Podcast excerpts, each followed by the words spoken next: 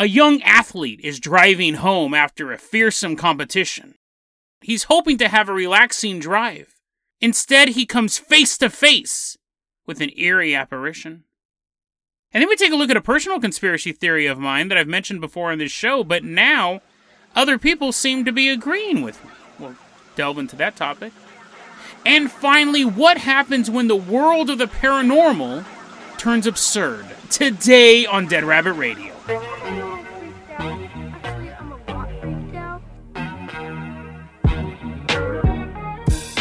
Hey everyone, welcome back to another episode of Dead Rabbit Radio. I'm your host, Jason Carpenter. I'm having a great day. Hope you guys are having a great day too. Hope you guys are slightly less sweaty than I am. I don't know why it's so hot in this closet all of a sudden, but speaking of hot, speaking of being our sexiest Patreon supporter, coming into Dead Rabbit Command right now is our legacy Patreon supporter, Zeech. Give a round of applause to Zeech. Take a little picture with him. Sexy, sexy Patreon supporter. You're going to be our captain, our pilot this episode. You guys can't support the Patreon. I totally understand. Just help spread the word about the show. Really, really helps out a lot. Zeech, I'm going to go ahead and toss you the keys to the Jason Jet. We're going to leave behind Dead Rabbit Command. We are headed all the way out to Sweden.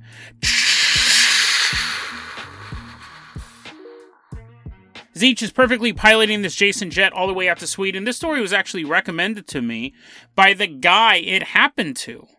Longtime supporter of the show, Ampus Allen, is now a world athletic champion. Now, I don't want to tell you what sport it is, because I don't want to dox the dude, but he is a world champion at a particular sport. So, I don't know, pool, skydiving? Is that a sport? Is that actually a sport? Do you get points for skydiving? Swimmer? Who knows? Could, could be all three of the things. He could be playing pool while skydiving into a lake. But I don't want to dox the dude. I'm sure his manager is like, what, you listen to that insanity? So Ampus Allen, well, he's world champion, though. I wanted to give a tip of the hat for that. Really, really amazing dude. And this story happens on August twenty-first, twenty twenty-one. So incredibly recent. He was just leaving behind a finals match for his particular sport. This competition in Sweden. He was headed back home. It's a nice long drive from Fagersta to his home. Which he, he's like, here's where I live. I'm not going to try to dox this guy. You can just start drawing random lines from Fagersta in Sweden and maybe you'll find this guy. It's six p.m. Do-do-do-do-do. He's so happy that he won the competition. Dude, I'm so dope. He's driving his... I'm sure, I'm sure he has a giant ego. He's making love to the trophy in the car. He's driving down the road, and in about an hour outside of Fagersta, there's dense forest. So the rolling countryside of Sweden has given way to trees all gnarled and spooky. The Berenstain Bears are climbing in one of them.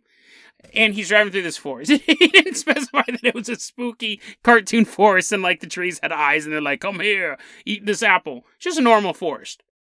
He's probably, he estimates, twenty to thirty kilometers from the nearest village. So quite a ways off. And while he's driving down this road, he sees a young girl.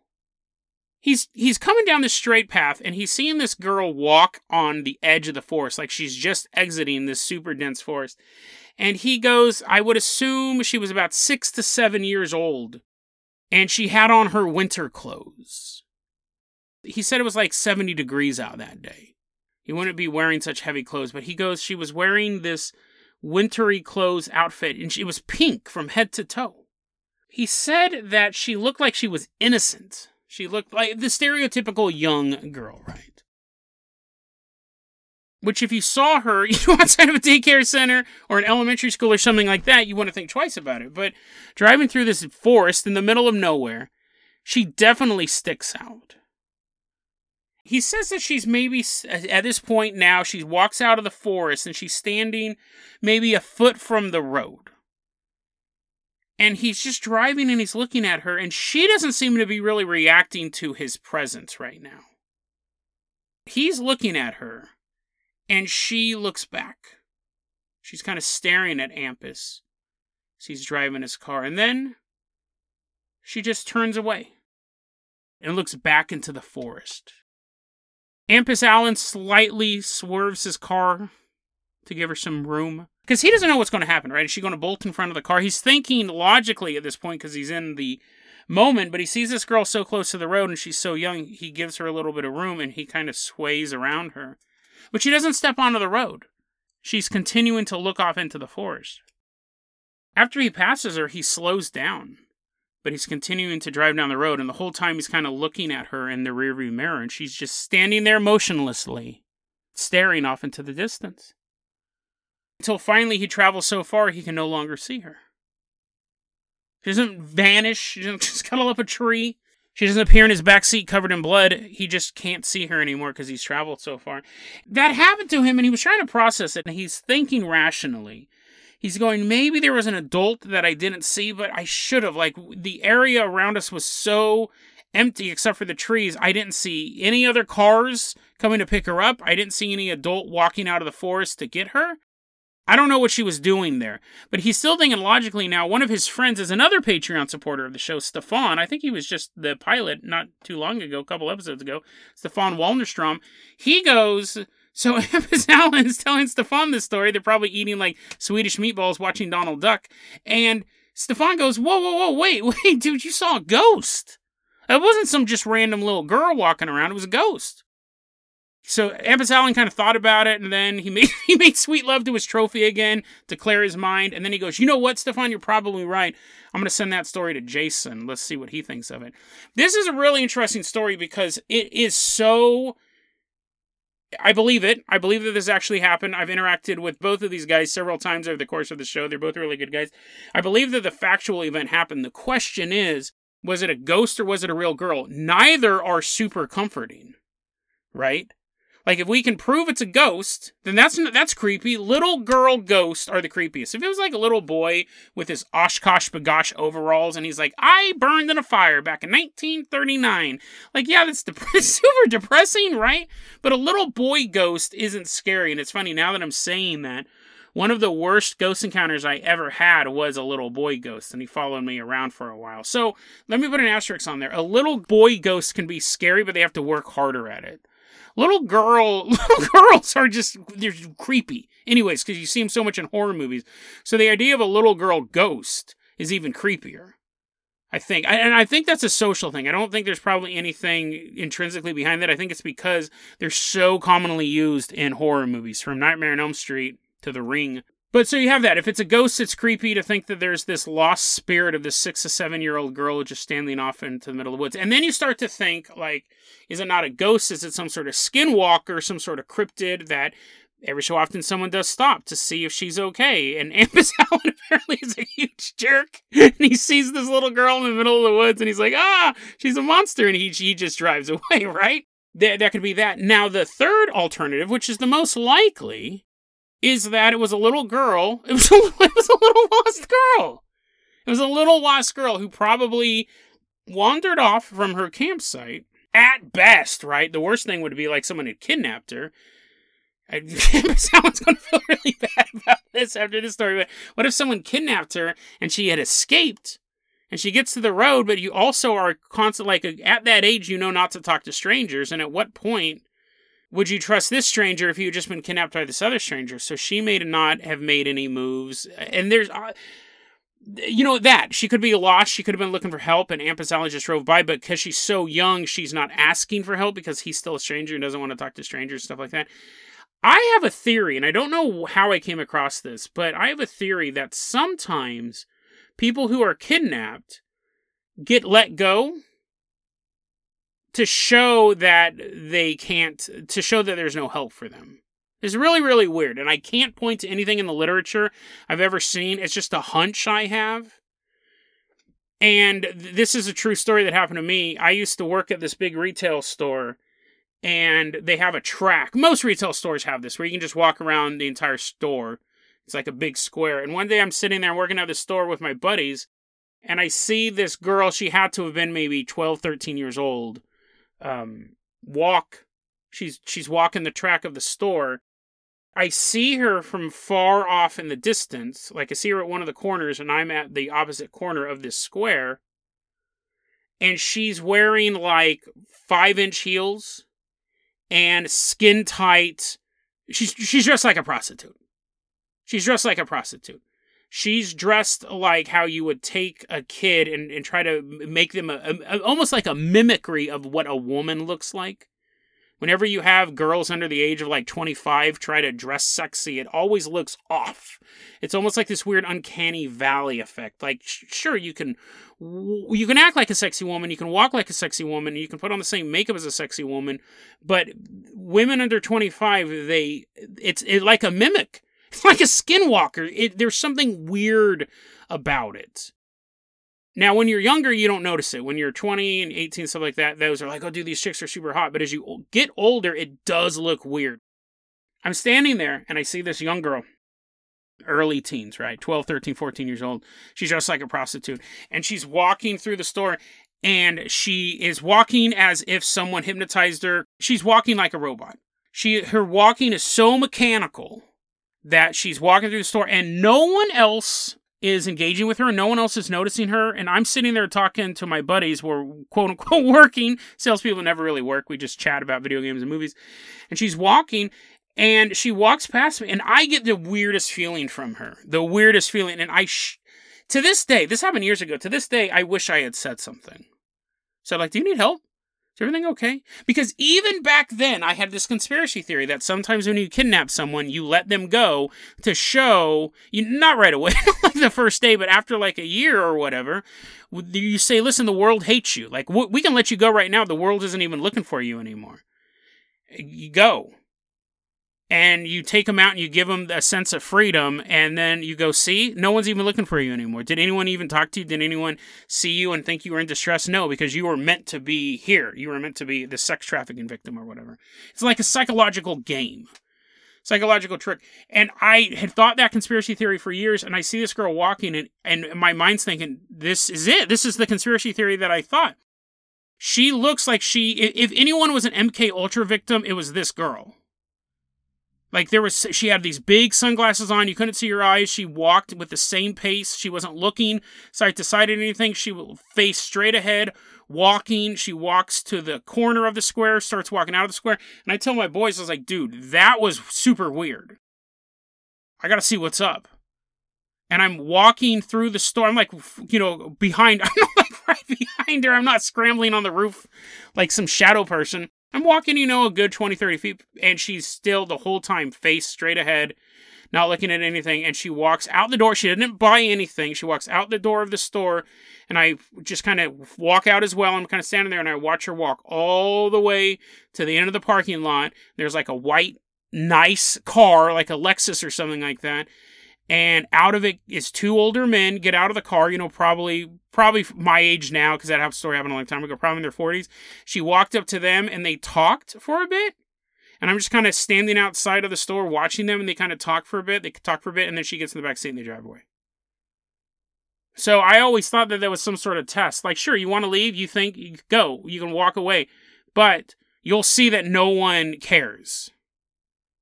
And I should have said something. I mean, just from a customer service perspective, I should have said, do you need help finding anything? You know, I could have at least done my job. But I always thought that could have been that situation. It was weird no matter what. I don't know if they were testing out their new robot, or if she was M K Ultra'd, or what. Like, who knows? It could have been some assassin training where the first person who walks up to you and says a word, you got to stab him in the neck with your blade. Who knows what it was? It was not normal by any means. The little girl dressed like that was super creepy. Her mannerisms were super creepy. What she was doing there was super bizarre. And then the ending where she's like, ta- like basically getting debriefed. Watching this conversation, they get all in this car and drive away. Super bizarre. But anyways, Ampus Allen, you may have come across something like that. Could have been a ghost. They're both unsettling stories. They, and so thank you so much for sharing it. I definitely think it was a memorable encounter. And also good luck on your future athletic endeavors. Zeech, I'm going to go ahead and touch the oars for the Dead Rabbit Rowboat. We are leaving behind Sweden. We are headed all the way out to Hollywood. Splish, splash. Splish, splash, manning those oars, getting a good upper body workout as we sail all the way from Sweden to Hollywood. This is a personal conspiracy theory of mine that I've had. It's not, it's one of those conspiracy theories, which is kind of my favorite. They don't, it doesn't affect your life. And I think, I've talked about this several times on the show, so I'm not going to spend a ton of time on it, but we always focus on the giant world-changing conspiracy theories that may or may not be true, even. There's very, very distracting lizard people running the British government, or all governments. things like that. We, we're always focused on that stuff. It's the little conspiracy theories that, one, are far more likely to exist and f- really far more likely to prove. And you can start kind of putting together a mo- mosaic and say, oh, if all this stuff's true, then maybe this other stuff is. But I've said this before on the podcast, and I've said it personally. I believe that a lot of Hollywood actors use steroids. I believe that when you see these guys being like, this guy put on thirty pounds of muscle to play this movie character. Anyone who's ever anyone who's ever picked up a weight knows how hard it is to put on thirty pounds of muscle. Now, there is, we covered it a long time ago on the show. I'll put it in the show notes. There's this really cool exercise technique. I forgot the name of it. It's actually in the physical fitness conspiracy theory iceberg. It's like reverse reverse lifting weights, something like that. You're like, you don't lift weights at all, and you get super buff. There is, they built these machines that if you use them, you put on muscles incredibly quickly. I'll put that episode in the show notes. It was really cool to talk about. But for, you know, all these superheroes, right? They got to be shredded. They have to be shredded to do these roles. The guy who played Vision, or Jarvis, originally he was just a voiceover actor, and they go, hey, how good is your workout routine? And he's, this is a true story. He goes, what? They go, we want to start having Vision in the movies, and we want you to be Vision, but Vision has to be super cut. Like, our C G I technology, it might be able to de-age you, it might be able to turn you into a flying green dude, but it can't get rid of your belly. So he had to go on a super strict diet to get abs to play the Vision. Now, who, Paul Bettany. Paul Bettany was that guy. So you have this expert, you have this expectation to be physically fit, and the studio needs the movie done. This isn't something that they can be like, oh no, just give me a couple more months to put on this. No, the studio's like, the movie's getting shot now. We cast you. Who's your drug dealer? We know that you have one. Can he get you human growth hormone? And this was always my conspiracy theory. And again, it's not something that's world shattering. However, I find it very interesting that the actors who portray these beacons of humanity, most of them are doing human growth hormones. And this is something that I've always believed, because the first time you hear about an actor putting on twenty, thirty pounds of solid muscle to play a role, you're like, whoa, what a commitment.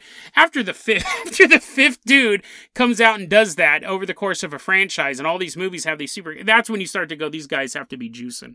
Well, I was watching Joe Rogan the other day. I was watching an old clip of Joe Rogan. He was talking to a guy named Kyle Dunnigan.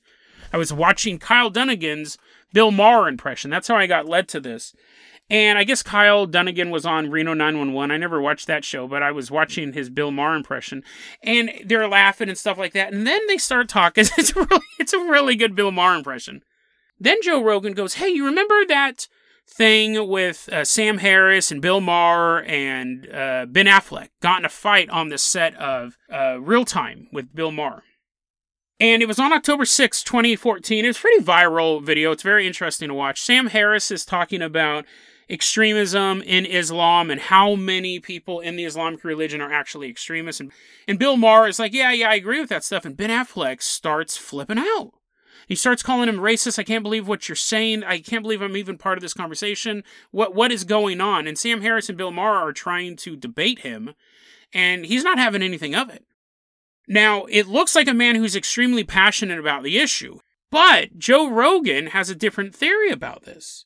He goes, I think this is fascinating, because you have to be really careful making allegations and stuff like that. Joe Rogan, the number one podcast in the world, goes, I think Ben Affleck was on steroids. I think that's why he flipped out. I go, if you look at him, his neck is red. He looks like swollen. He looks like he has a bunch. And he was doing the Batman movie at the time. Joe Rogan goes, listen, when you're in your forties, if you're going to put on that type of muscle, you got to get the human growth hormones. And I'm almost certain he was roided up during that interview, and that's why he snapped. Now, I don't know about that. Ben Affleck did seem very passionate about the issue, but it does confirm, because Joe Rogan would know this, right? Joe Rogan would know about the secret celebrity subculture of doing steroids, because he, because he has a foot in both worlds. He's really into physical fitness, and he's in Hollywood. He would hear these stories. I dug, I thought it'd be harder to find information on this. I immediately, when I really started looking into this, found an article in the Hollywood Reporter written by Tatiana Siegel, and they quoted a Hollywood trainer named Happy Hill, and he said, I believe twenty percent of all actors do human growth hormones. And it's so, or performance-enhancing drugs, which would basically just be anabolic steroids. It's really interesting, because we've reached a point where the men have to have the perfect bodies as well. especially if they're doing any sort of action movies. But the fact that, like, Tom Cruise is taking his shirt off, Chris Pratt is taking his shirt off, Ryan Reynolds is taking his shirt off, like, these are constantly happening. They have, the audience has expectations. These people cannot age. They cannot get flabby unless it's in the service of the story, like Thor in Endgame. They have to be fit. They have to be super, super fit to have these roles. And it's been Botox and facial fillers and butt implants and all this stuff for so long for women. Now we're seeing human growth hormones for men. The difference is human growth hormones and steroids are far more damaging on the human body over time. Which, here's the thing, my personal theory on steroids, if you want to do them, you should do them. I actually am not shaming any of these guys for doing the steroids. That's my attitude towards it. I think that's something that if you're, it's no different than getting your body completely done up in tattoos and tattooing your eyeballs or having a bunch of piercings. I mean, it looks weird. It looks super weird, right? But if you want, if you want to be a muscle-bound freak, who? Do, why do I care? You're not playing sports. That's the thing. You're not playing sports. You want to you want to play the Hulk actual size? You want to be thirteen feet tall with giant teeth? Go. I don't care. Save them money on C G I. It doesn't affect me at all. But it, could you imagine if it came out that half of the Marvel film roster was on steroids? That would be insane. That would be, it would be a huge controversy because these characters are supposed to be heroes. And actually, I said fifty percent. I, we could probably say twenty percent of them are. Because this guy did, right? twenty percent of all the heroes that you know and love probably do some sort of steroid or human growth hormone. So a conspiracy theory that I really didn't have any backing for, it was just a hunch, turns out that it's probably closer to the truth. Joe Rogan himself goes, yeah, the reason why Ben Affleck was super mad was because he was on steroids. And again, I, I think he was super mad because he was passionate about the issue. But, like, if that's what you want to do with your body, it, it might blow your liver out, but... I mean, there are people doing far worse drugs in Hollywood. There's people just doing far worse things in Hollywood. You want to do steroids or human growth hormones, so you can play Thanos. He's actually all purple because his liver failed. James Rowland's like, ah, you know, that's on you. That's on you. But actually, I guess I'm thinking about this now. Or is it on the studio? Like, if this was your first, if you were Chris Pratt, who was on a sitcom for a couple years, and then he wins the part to be Star-Lord.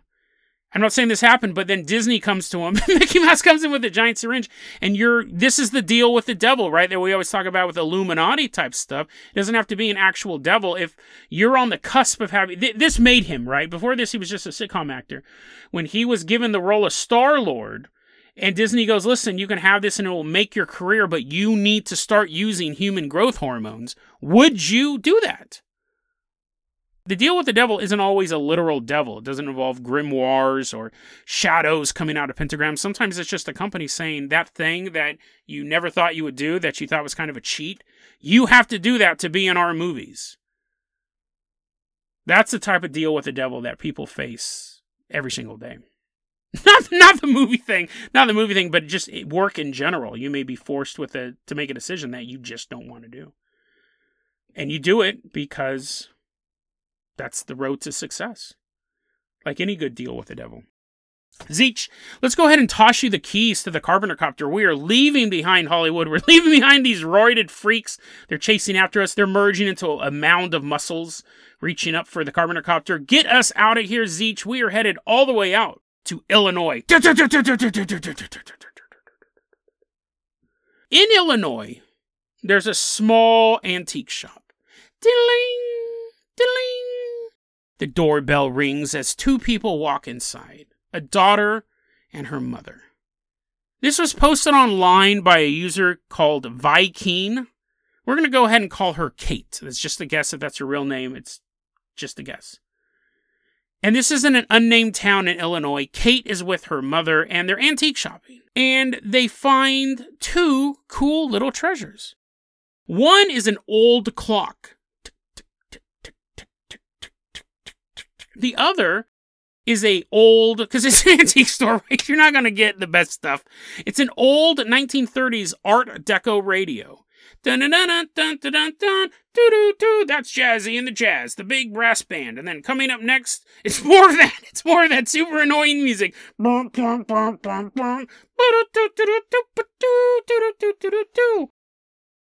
I'm assuming it played normal music. I'm sure if they plugged it in, it would play Bruno Mars. It's not a haunted radio, or is it actually? Maybe I'm jumping the gun, but let's assume let's assume you can get all the hits from the nineties and today on this.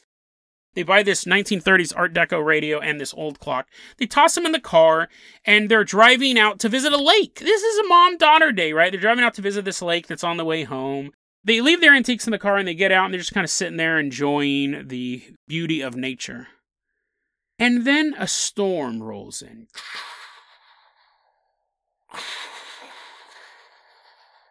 A huge storm, by the way. This story does not say when it took place. It may or may not be Hurricane Ida that recently ravaged the state, but... So they get up. You know, you can't stay at a lake when it's storming outside. They get up, and they both turn around, and they see their parked car there. And sitting in the driver's seat is a shadow man. Now, it doesn't state exactly what time of day this is, but I gather, at best, late afternoon. Enough that enough that a shadow would be visible in your car. If it's too dark out, you can't really see anything. But they see this shadow man sitting in the car, the driver's side. And then it reaches its arm out the driver's side window, and it's holding... This story is just so bizarre. The story, this is one of the stories, it's short... But I don't even know where I would classify it. Shadow Man in a car, that's interesting already. Shadow Man in the driver's side of the car, like, because that's your route of escape. That really is terrifying. Shadow Man's on the driver's side of the car. The Shadow Man reaches his arm out the car window, and he's holding, he's holding a shadow, he, it's, there's no product placement. There's no product placement here. It's the shadowy outline of an air horn. You know those cans of canned horn air? It's holding out a perfect black silhouette of a can of air, air horn. And they're watching this shadow man stick out his arm with this can of air. And he goes, Arr! He starts honking the air horn. And they're looking at this thing. Kate starts running towards the car. And then when she gets to the car, it's empty. And her mom saw it too. And her mom heard it too. She saw the shadow man hold the air can and she heard it. The blast of the canned air. Uh, that's absurd. That's abs- that's absolutely absurd. She goes on to finish the post saying it could be the radio or the antiques have something attached to it, and she was going to monitor the items for a couple days to see what it could be. But this is one of those cases. You, we talk a lot about ghosts. What are ghosts, right? That's kind of paranormal activity one oh one. What is a ghost, and is it someone left with an unfinished deed? Is it someone who doesn't know that they're dead, they haven't passed over? Is it a demon disguising itself as a benign family member or a loved one or something like that? I don't think this is so bizarre, right? Like, who's like, oh man, they're dying. They're like, oh, I, I really wanted to, I really wanted to honk an air horn in Louisiana. They're like, Grandpa, what do you, are you going insane? Do you have dementia? He's like, ugh. He dies. At the same time, they're listening to really bad brassy music on the radio. And that was Skip Skipper and the Great Brass Band. Coming up, more irritating nonsense. And then he got sucked he got sucked into the radio, and he's the leader of the brass band. He's like, oh, this is a fate worse than death. But then someone buys the radio, and then he's they take him to Louisiana, and I like, it doesn't make, why is a ghost honking an air horn? Actually, there's so, okay, why is a ghost honking an air horn, too? Where did he get it? Is that something that shadow men have access to? We've seen shadow men, the ones I've seen, look like just the shadows of people. Then there's shadow men that have the big black hats, like the cowboy hats and the trench coats, as well, the fashionable shadow people. Maybe they have items like canes, but an air horn? It seems so out of the... It's not a paranormal... It'd be one thing if it was holding like a crystal ball or holding a deck of tarot cards. I mean, because that would make sense, right? It's paranormal event with a paranormal tool. If they had a dowsing rod and you saw like a shadow man... But see, even that's stupid because the shadow people we have never had hobbies, right? They've never done anything. They just kind of stand around or, or poke their heads from around couches or stand at the end of long hallways. Just creepy stuff, right? They're never celebrating. We've never seen one with a kazoo. And this one has an air horn. And it's audible. Like, they hear it. It's It would be one thing. If you didn't hear the air horn blast, you may not even make out what they were holding in their hand. But you, the unmistakable sound of an air horn with that weird trumpet shape, they knew what it was. And this might be one of the most puzzling ghost stories we've covered in a long time. We cover stories about Revolutionary War soldiers getting lost and their decayed carcasses still continuing to wander the wilderness. That makes sense, right? These two these two dunderheads lost the British the war, and so it makes sense that they had these tortured souls walking through wilderness. What did this guy do to get an air horn? It actually sounds like an improvement, right?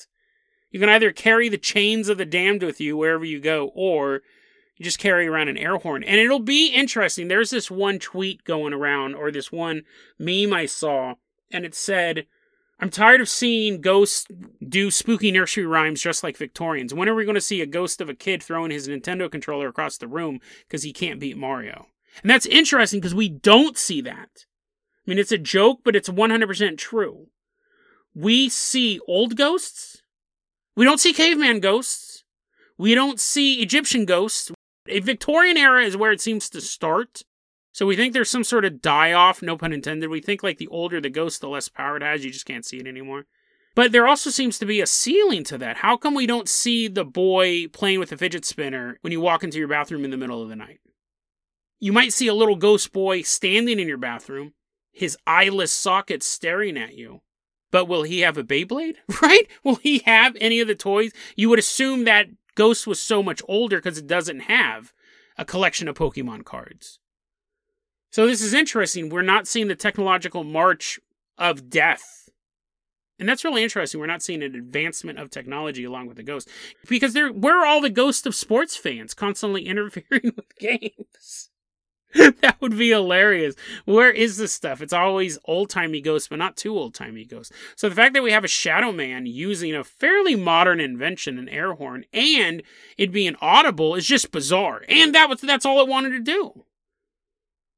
Was it attached to the clock? Was it attached to the radio? How did it get an air horn? All of this stuff is... The, the, the question of whether or not the clock or the radio is haunted is mundane. Really, this story would have been mundane if the guy was just, if the shadow person was just sitting in the car and then disappeared. I wouldn't have even covered it. It's so, if it happened to you, it would be the most terrifying event of your life. But it's not Dead Rabbit Radio interesting. The fact that it started using an air horn, this device, a prop, and it was out of space and time, just like the Shadow Man. It was nothing but a silhouette. Nuts. Insane. This is one of the weirdest ghost stories we've covered in a long time. And it just opens a whole host of questions. When will ghosts catch up to modern times? When will we start seeing ghosts do things that we did as kids? Sure, we took baths and stood in hallways and tried to walk out of the forest and wave down rescue, but he just kept on driving. Sure, that we may have done that stuff as well, but we spent most of our lives playing video games, reading comic books. I guess I'm speaking for everyone, but we spend a lot of our life doing these things and we're not seeing ghosts do these things. So why is that? It's just one more wrinkle to the mystery of the paranormal. One more puzzle we have to solve. But that's what makes this stuff so exciting.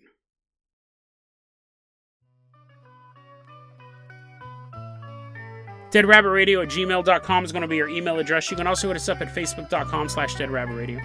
TikTok is at deadrabbitradio. Dead Rabbit Radio is the daily paranormal conspiracy and true crime podcast. You don't have to listen to it every day. Glad you listened to it today. Have a great one, guys.